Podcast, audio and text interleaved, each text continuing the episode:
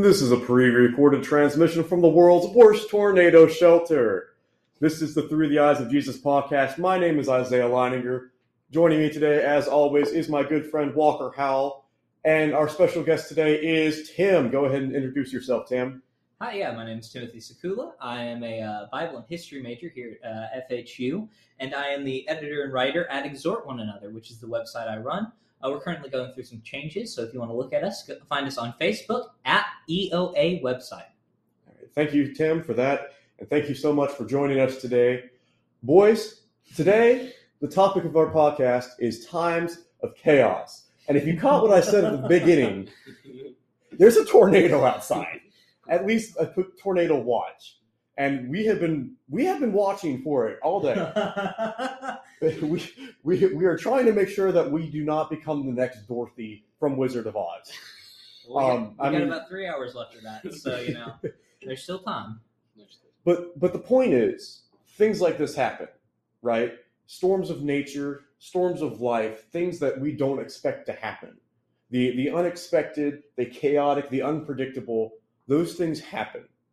And just for, for those of you who have not been able to listen to our episodes or our previous episodes, this is the Through the Eyes of Jesus podcast. We want to look at worldly problems through a Christian perspective. And today we're going to be looking at problems that we don't expect, things that happen that we're not ready for, the unpredictable and the chaotic. Some of the things that are unpredictable and chaotic in our lives is that in our spiritual life and oftentimes we experience spiritual crisis um, through our chaotic times in life. And i think one of the ways that we experience uh, spiritual crisis is our identity in christ. We sort of lose what our identity in christ is and so we have an identity crisis. And um, i know this is a point in itself that can be elaborated on so if any of y'all want to add to that. Yeah spiritual crisis is a way bigger topic than it might first imply uh, anytime that something happens, whether internal or external, that shakes our faith and trust in God, could be mm. considered um, a, a, spiritual crisis. So, identity crisis in Christ, not knowing who we are in our faith, that's a big one. Um, losing our purpose, what we have set out to do. Um, maybe we find ourselves in a situation where we don't know what to believe any longer. Something's happened that has shaken the foundational aspect of our faith or maybe we're just in a different difficult situation where it's difficult to trust. All of these could fall under the mantle of spiritual crisis and all have different challenges and aspects. That's right. And even there's some things in our own lives that can cause spiritual crisis like death in the family. Um, and it's and i'm to go off for a second and i'm to go back to isaiah and how he alluded earlier to things that we're currently experiencing at the time of this recording. And I think it's pretty I think it's funny in the sense of we choose we chose to record this episode on this day, and then there's all this happening outside and around us. I, I, I think that's pretty. Uh, I don't know if you want to call it coincidental or whatever you want to call it, but I think it's I think it's funny in the sense that we're talking about times of chaos and chaos chaos is erupting right outside of our window. Um, but you know, there's other things in our lifetime that happen that causes spiritual crisis, such as uh, a, a, tragic lifetime event such as a tornado that may be devastating or a uh, or something else in our lives that may be um, tragic. And then i think another one that we often neglect is that uh, we we're just not well spiritually fed. We're we're spiritually hungry and we're lacking in biblical knowledge and so that can cause a spiritual crisis in our life.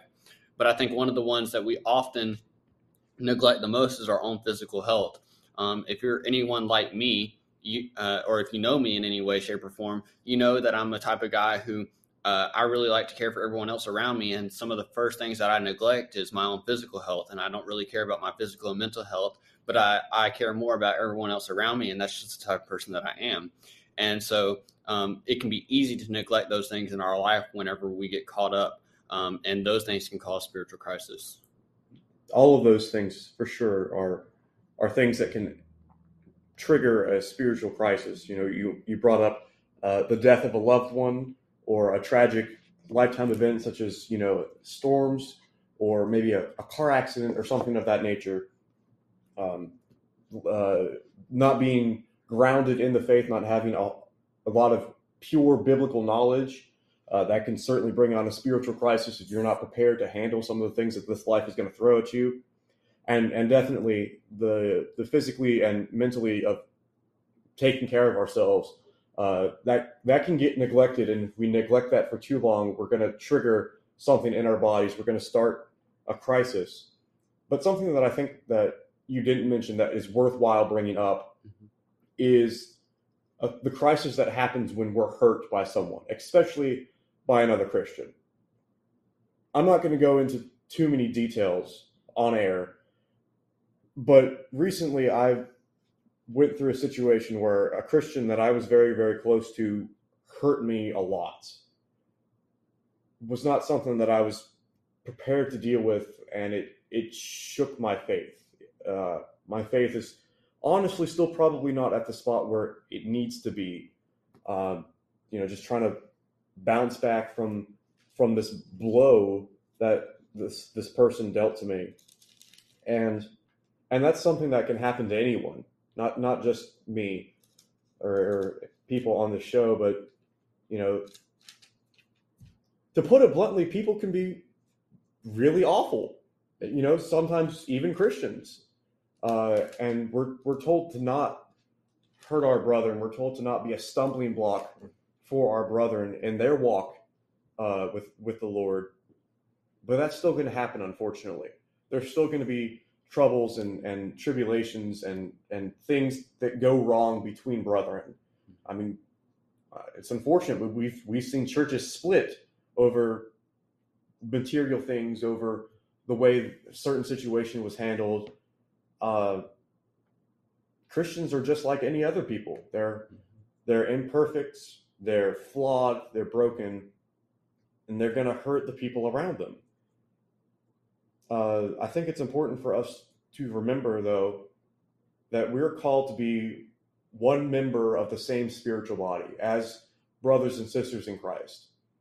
Paul talks in Corinthians, I believe it's Corinthians, about all Christians are part of a building, the or the the house of God, to quote or to, to, to name it, and to and, and each stone in that building is one individual Christian, and without every Christian there, the, the building is is incomplete. Mm-hmm.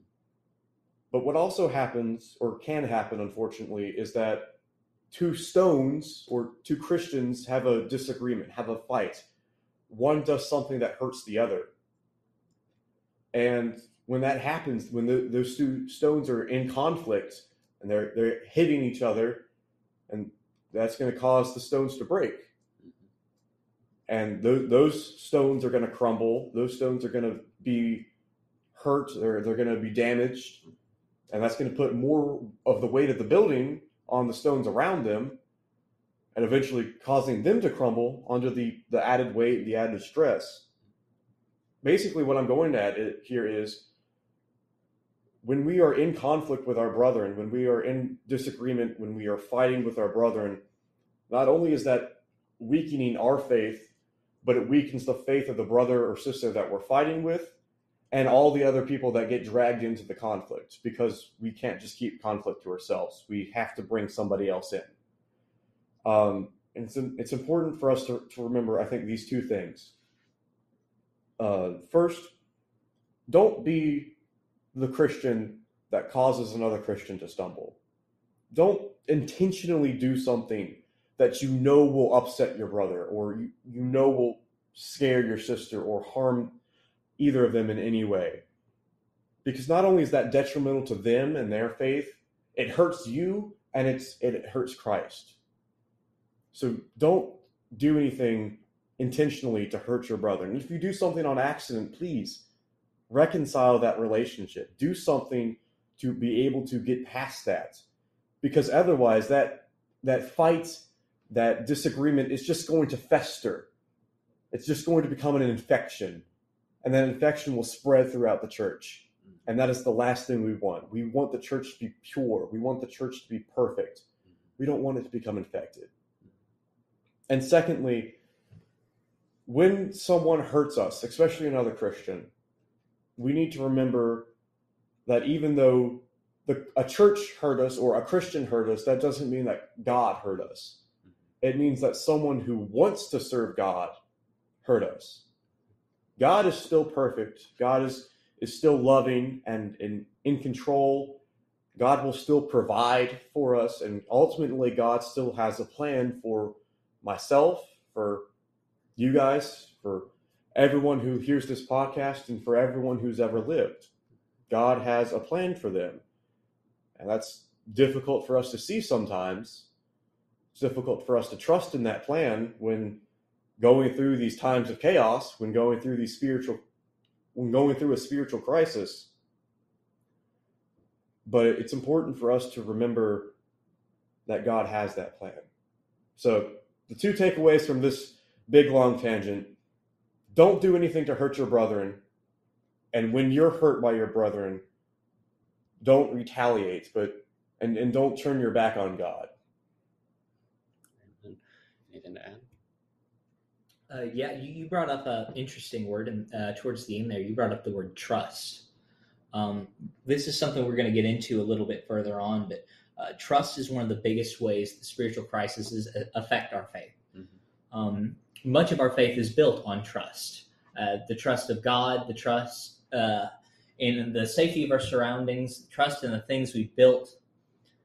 And so, whenever that trust is challenged, that's when we often find ourselves hurting most. Uh, so that, that leads to a natural question, which we're about to get into here in just a second. How do we cope with these times of spiritual crisis? What do we do when our trust is failing?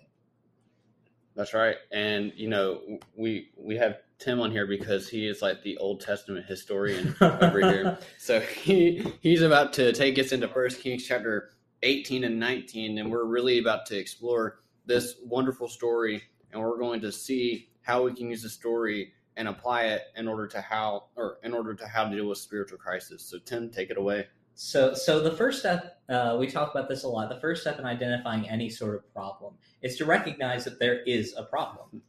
And, and so, uh, if you would turn with me, if you have your Bibles ready, uh, to First Kings chapter 19, uh, we're going to set up some context to this first real fast. If you haven't gone back and read the chapter beforehand, First Kings chapter 18, I would highly suggest that you do.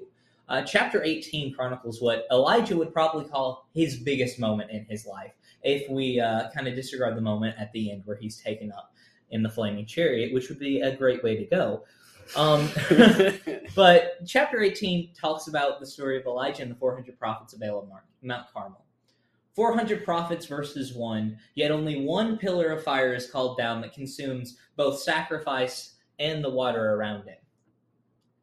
Elijah then goes on to have those 400 prophets killed by the sword. He sends the king of Israel, uh, the king of the nation at this point, Ahab, running home with his tail between his legs. He calls to God, and God brings back the rain after the droughts that have been afflicting. Uh, Elijah's on top of the world right now. But if you would pick up with me, starting in verse 1, we're going to see a very different Elijah than the Elijah we just witnessed. And Ahab told Jezebel all that Elijah had done also how he had executed all the prophets with the sword. Then Jezebel sent a messenger to Elijah, saying, So let the gods do to me, and more also, if I do not make your life as the life of one of them by tomorrow about this time.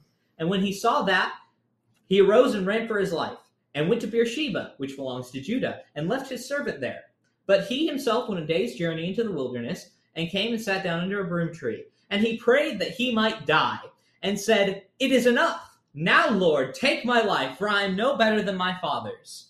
We go from challenging and even potentially mocking the prophets of Baal to saying, Kill me now, Lord, there's nothing left to do. My life is a waste. End me and take me out of my misery. This is clearly a different Elijah who is shaken at this point in his life.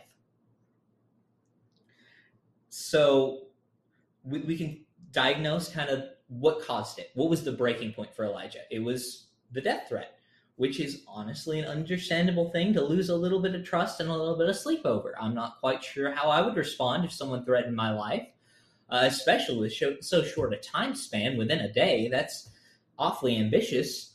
Um, but he's taking this moment and he's lost his focus because of the stimuli. Absolutely, Tim. I mean, the fact that Elijah was was running for his life, like you said, that would shake anybody. Um, but I, think it's important to to realize that you know that's kind of an extreme situation. We as Christians, at least in this country, and we this is something that we need to be very very thankful of. We're not in fear of our lives because of our faith, because of the fact that we're following God. Now, in other places in the world, unfortunately, there are brothers and sisters who are being persecuted for their faith, and I think we need to remember them in our prayers more. Especially myself, I have I do a terrible job of remembering uh, other people in my prayers. But the the fact of the matter is, that's kind of an extreme situation. Uh, you know, but God never said this life was going to be easy by any means. You know, there's going to be a lot of things that come about that strike us, that knock us down, that that defeat us, right? But it's not how many times we get knocked down. It's how many times we stand back up. If life knocks you down 7 times, you didn't you need to make sure that you stand up 8. And I think it's important for us to remember that we don't have to stand up on our own. It's not our our own strength that helps us to stand back up we have the strength of our brothers and sisters in Christ, and then we have the strength in Christ to get back up. I want us to, to look at Matthew chapter 11. Matthew chapter 11, and we'll be looking at the end of this chapter, verses 28 through 30. Jesus says in Matthew chapter 11, Come to me, all who are weary and heavy laden, and I will give you rest. Take my yoke upon you and learn from me, for I am gentle and humble in heart, and you will find rest for your souls. For my yoke is easy and my burden is light. As Christians, we're going to get weary. We're going to get overwhelmed. We're going to get heavy laden. We're going to have these burdens and these sorrows. And that's where God comes in. We hand him the things that we cannot carry, right? Imagine if you will, a small child trying to lug a backpack or a suitcase or something of that nature. They're not going to be able to do it if the backpack is too heavy, if there's too many things in that suitcase. So their father comes along and he picks it up and he carries it for the child. That's what our father does for us. We just need to make sure that we give him those burdens, those those sorrows, all of those things that that afflict us and that cause us pain. You know, there's there's a hymn uh, that I think is just a, a, beautiful, beautiful hymn. It's called "What a Friend We Have in Jesus," uh, and this this song, especially recently with the situation that I referred to earlier, this song has helped me a lot, and it's it's it's put a good perspective on things for me. And so I'm going to go ahead and read the lyrics of this hymn for us now. What a friend we have in Jesus, all our sins and griefs to care or griefs to bear. What a privilege to carry everything to God in prayer. Oh, what peace we often forfeit. Oh, what needless pain we bear, all because we do not carry everything to God in prayer. Have we trials and temptations? Is there trouble anywhere? We should never be discouraged. Take it to the Lord in prayer. Can we find a friend so faithful who will all our sorrows share? Jesus knows our every weakness. Take it to the Lord in prayer. Are we weak and heavy laden, cumbered with a load of care? Precious Savior, still our refuge Take it to the Lord in prayer. Do thy friends despise, forsake thee? Take it to the Lord in prayer. In his arms he'll take and shield thee. Thou wilt find a solace there. It's just a beautiful song, and it reminds us take it to the Lord in prayer.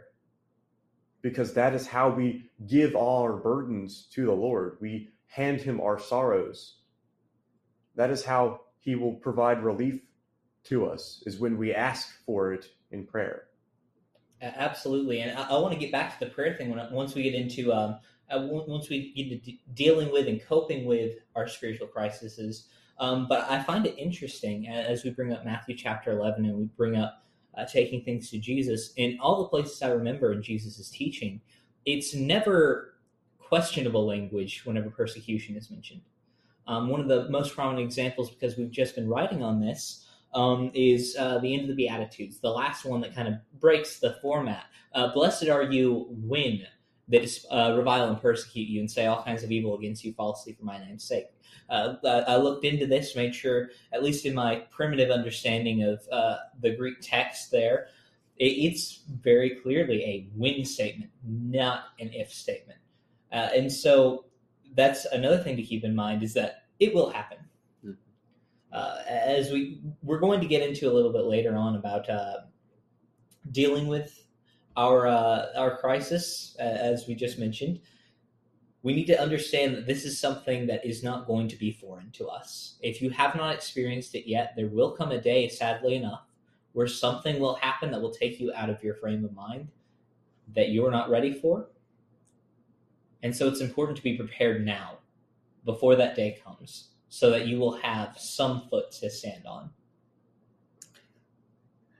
You know, let's take a moment to pray real quick. Father, we come to you this day and we thank you for this time together. And we thank you for this uh, ability to study your word and to look at how to handle times of chaos. And as we've just discussed, and how important prayer is uh, in order to handle these times of chaos, we just want to take a moment to come to you and to pray to you and to ask you to help each and every person who may be listening to the podcast, to help Isaiah, to help Tim, to help me, to help all of us uh, become better at handling uh, situations whenever they arise and they shake our faith. We know that you have a plan for us. We know that you are in control of all things, and we know that um, ultimately the, things that happen in life are a part of your will. But we pray that whenever times of chaos do strike, that we can learn to uh, strengthen our faith in you, and that we can learn to seek you and lean on you and lean on our brothers and sisters in Christ, like we've discussed throughout the episode thus far be with us, strengthen us, guide us. And we thank you so much for your word and the encouragement that it provides. And we thank you for sending your son Jesus to die on the cross for our sins. It's in your son's name we pray. Amen. We'll be right back after this short break. Welcome back to the Through the Eyes of Jesus podcast. We're so thankful that you've decided to join us today. And we pray that the first half of our discussion has been enlightening in some ways. Uh, but we also hope that it's raised some questions. Namely, what good is it for us to struggle? What good is is it for us to go through these times of spiritual chaos? And I think the answer is struggling makes us a more effective Christian. Oh, absolutely. Uh, we're gonna. I'm going to turn us back to uh, 1 Kings chapter 19, and we're going to go a little bit beyond uh, the passage in the cave. We're going to talk about some things here. Um, the nature of struggle is that it builds us. It's very difficult to learn anything if it doesn't challenge us. And so here we see, if, if you just look at your subheadings for the rest of First Kings, starting from that subheading, if you have those in your Bible, the next one is Elisha follows Elijah.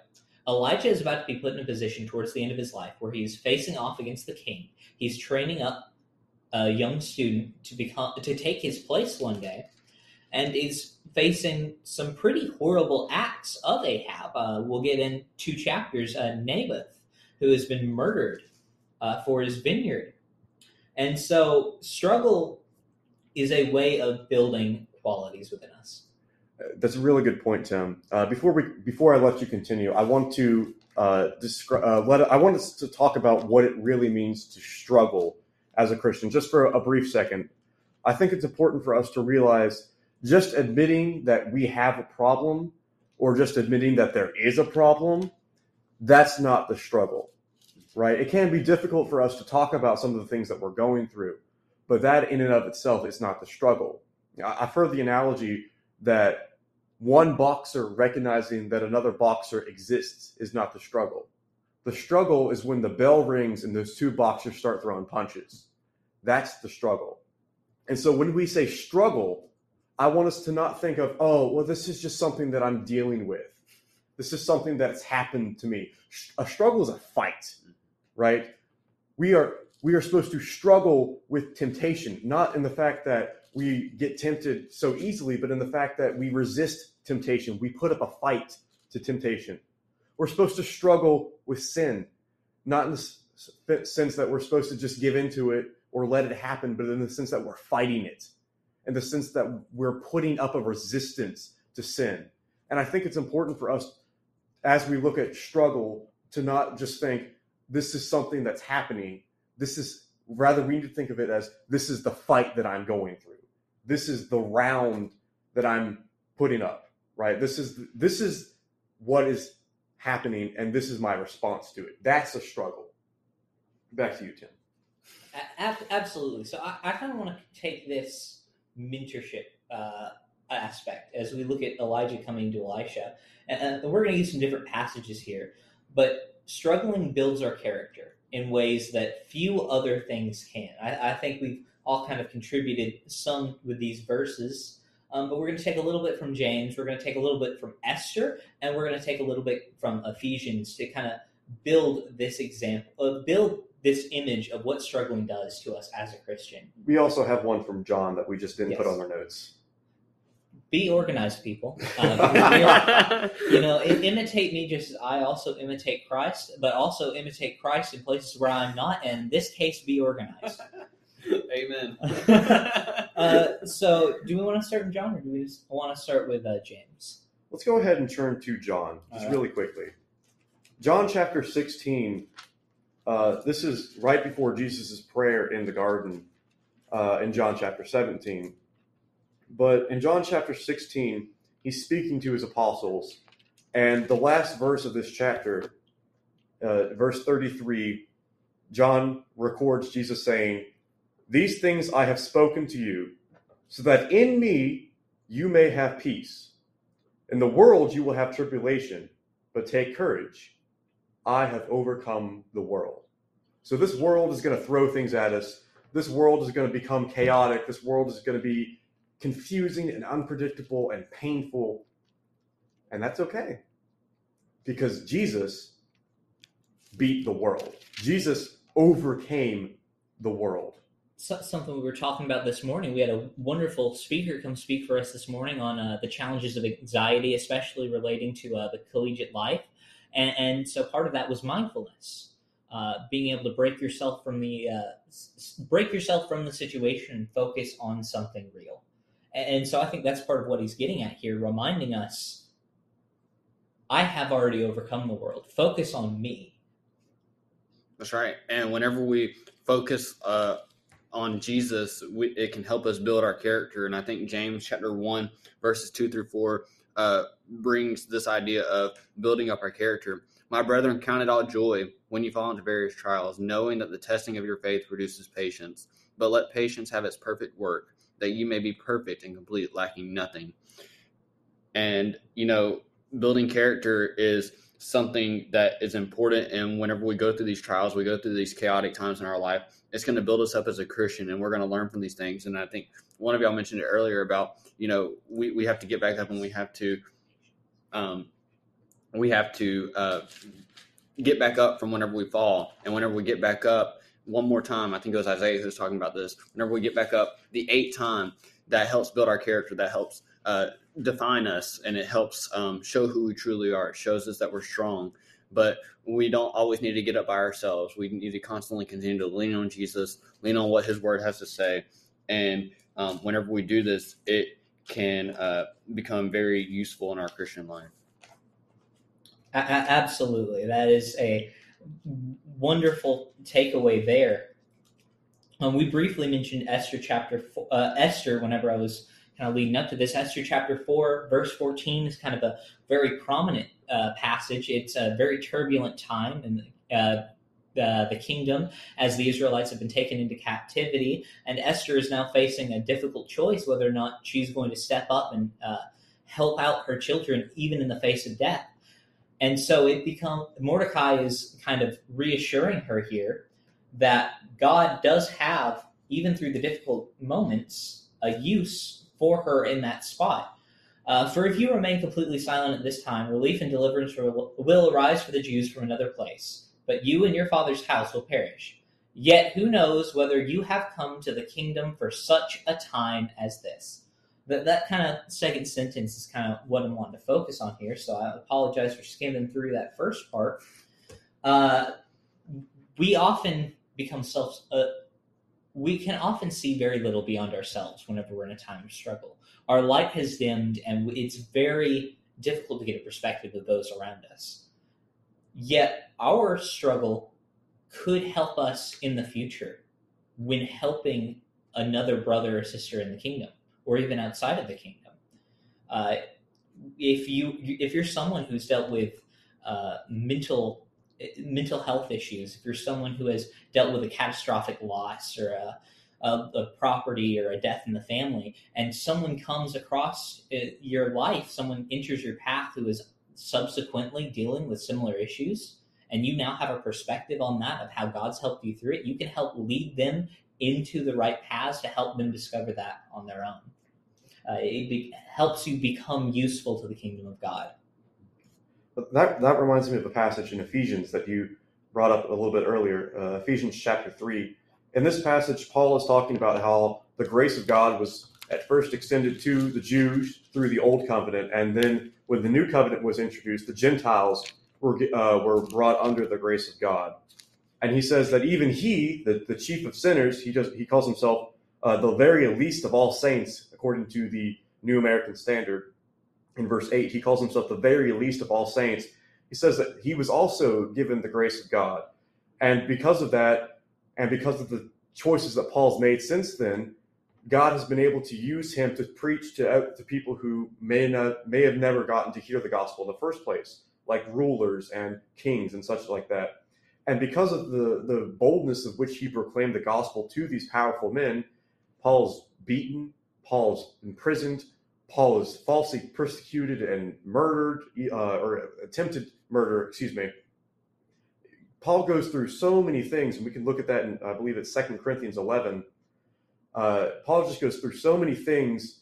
And then in verse 13, he tells the church at Ephesus, Therefore, I ask you not to lose heart at my tribulations on your behalf, for they are your glory. Right? What Tim was talking about earlier, when we go through something catastrophic, when we go through something traumatic, when we go through something shattering, not only when we recover from that, will that build us up closer to God? Will that bring us closer to Him? Because we realize that we would not have made it through that situation without Him without his comfort. But when someone else is going through a similar situation, we can help them.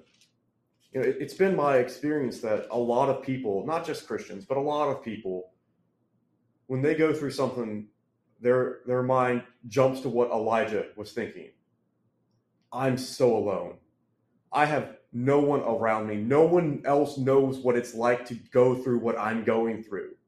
I, I had thought that myself with certain temptations that I faced in my own life, that because of what I was doing, no one, none of my brethren would love me if I told them. They would not understand.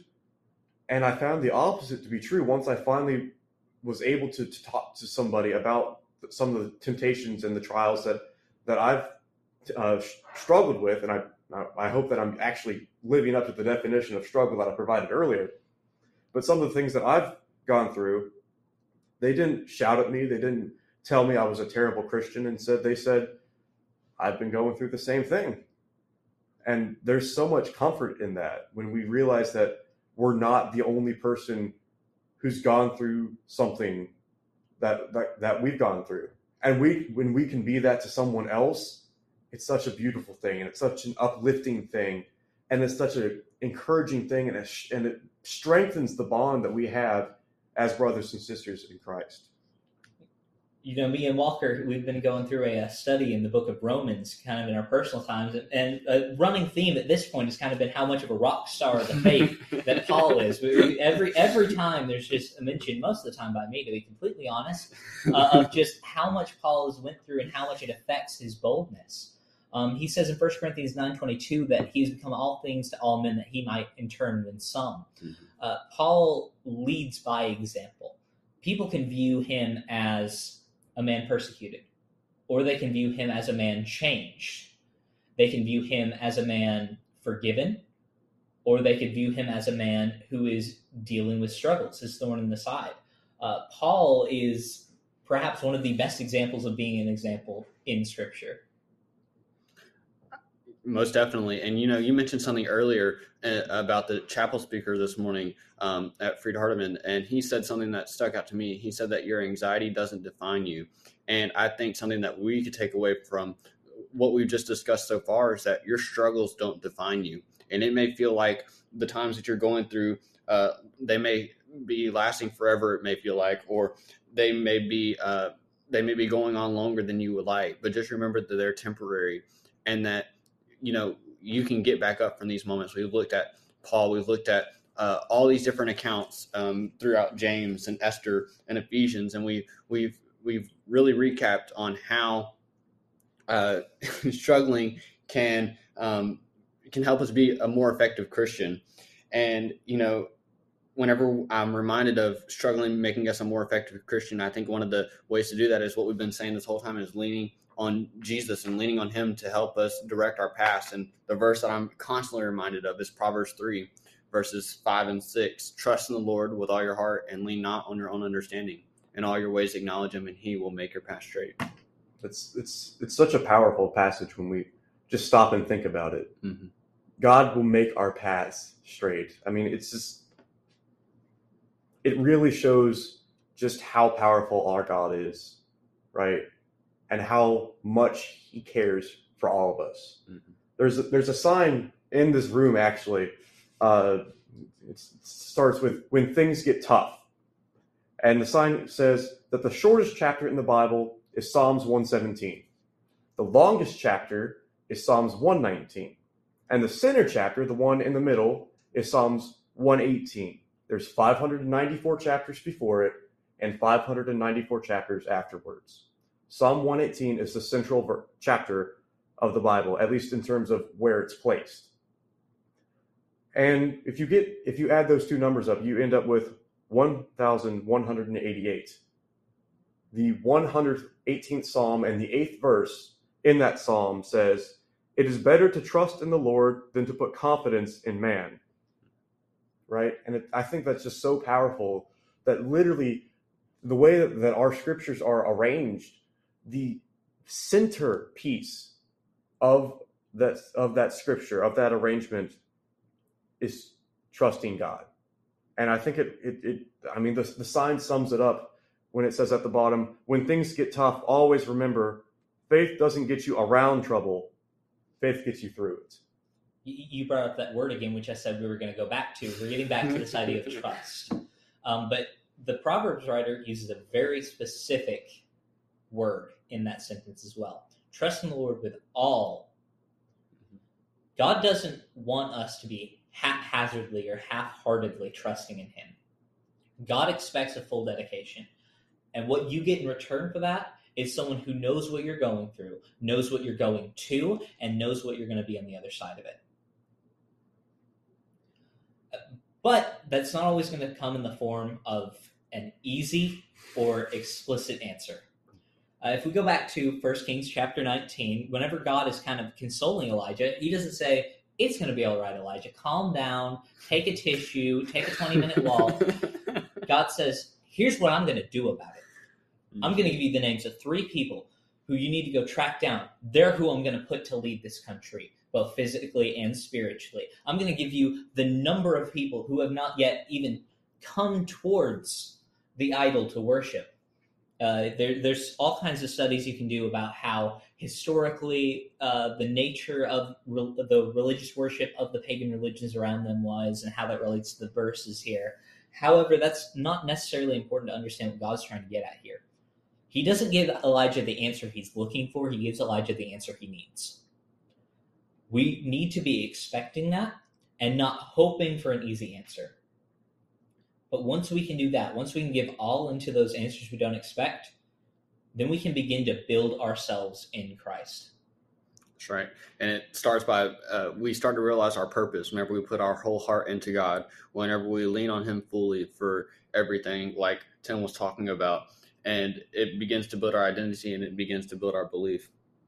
Absolutely. And, you know, we see things like uh, Romans chapter 6 and going in a little bit to chapter 7. We see John chapter 14, the first six verses there. And we see that we really have no reason to doubt. We have no and obviously there are going to be things that make us doubt. And that's normal as christians. And i think we should take those and and figure out why we're doubting and then look to god for the answers. But the point i'm trying to make is god has kept faithful on every promise he's ever made god has been faithful to every word he's ever said and that will continue I mean, we literally have several verses in the scriptures. I'm thinking of Titus chapter 1 and verse 2, Hebrews chapter 6 and verse 18, where it explicitly says that God cannot lie. And I just think that's such a powerful statement when we realize the fact that God cannot lie and God inspired the scriptures. And the scriptures, when we take those things into context, can give us so much comfort we, we've talked a lot about uh, various different ways that we can um, handle our times of chaos. And I think uh, it all goes back to what we mentioned at the very beginning of the podcast, and is taking care of ourselves physically and spiritually, and taking care of our needs first before we worry about the needs of others. Because if we're not focused on the inside about, or if we're not good on the inside with our physical and spiritual needs, how are we able to help others during their times of crisis or their times of chaos as well? additionally if you're not taking physical care of yourself if you're if you're not eating the way you should be if you're not getting the fluids you should be how can you take the time to focus mm. on the things of god truly uh, there's a difference here between the idea of fasting and simply not taking care of ourselves. Obviously fasting is a spiritual discipline to help us uh, go through these times. But whenever our body is not being taken care of our body becomes its priority. We begin to seek out things. We begin to obsess over things. I'm, I'm sure we've skipped a meal, and by the time uh, on a Sunday afternoon because we're busy, and by the time that speak, uh, preacher gets up to give that 20 minute sermon, all you can think about is the cheeseburger you're going to grab on the way home to the drive through. It becomes our priority, singular. Whenever we take care of ourselves, we can change that focus and make our spiritual life our priority. But we also need to take care of our mental health that's something we as Christians uh, historically and overall, not just the brotherhood, anyone who's labeled themselves have been really bad about emphasizing. Because these things are God given. God has given us every good and perfect thing. And so the ability to take care of our own bodies and minds is something we should be seeking out. Uh, so there, there, if you're struggling mentally, take care of it. That's something Jesus did. Uh, you mentioned the Garden of Gethsemane. We're going to go to a different book to kind of uh, paraphrase this. Whenever Jesus is there in the garden, he's got his 12 closest friends with him, and he's spending his time refocusing in prayer. Uh, if we go just after the beheading of his cousin, John the Baptist, someone who he clearly, from their experience in the first few chapters of John, had a connection to, he goes away from the crowds once again, bringing only his closest people who he trusts to take care of himself, to mourn. We can't let these things become unimportant or undealt with because they will become our focus. Uh, you you were talking there, Tim, and, and you're you're right. Jesus would always take time to make sure that he was in the place that he needed to be, both mentally and spiritually. And I'm reminded of John chapter 11, when he's told that his good friend Lazarus has passed away. Uh, I'm I'm reminded of verse 35, the shortest verse in all of the Bible. Only in English. But... in the shortest English verse in the Bible. Thank you, Tim. And, and the verse is, of course, Jesus wept. And we as Christians, especially we as male Christians, we have a hard time accepting that. We have a hard time saying it's okay to cry but in reality it is it's it's something that helps us get things off our chest mentally and emotionally it helps clear our thoughts and like like you mentioned tim taking care of ourselves mentally and spiritually and physically needs to be at our needs to be our top priority just below serving God because if we're not taking care of ourselves, we're not going to be able to serve God. That's right. And whenever we take care of ourselves and we keep in mind everything that we've discussed this after or during the show today is afternoon time whenever we're recording this. I said this afternoon, but whatever time of day you're watching this show, um, whenever we keep in mind these things, you know, we we have a hope in the end because we know what our end goal is. We know that our end goal is heaven. We know that that's what we're striving to get to. And no matter what chaotic time hits us in our life, let's never neglect the reward that waits for us on the other side. Because in John chapter 14, like Isaiah referenced earlier, it's one of my favorite passages in the New Testament, um, specifically verses 1 through 6, because it talks about the hope of heaven that we have in Jesus and uh, how he's went to prepare a place for us and how he's going to come back and he's going to take us as his own. And he says that he's the only way, the truth, and life, and that no man can come to the Father except through him. And so we have an end reward waiting for us on the other side. And no matter what situation may hit us uh, during our, our life, let us never neglect the fact of our home in heaven that waits for us if we are faithful and just to get there. Amen, Walker. Amen.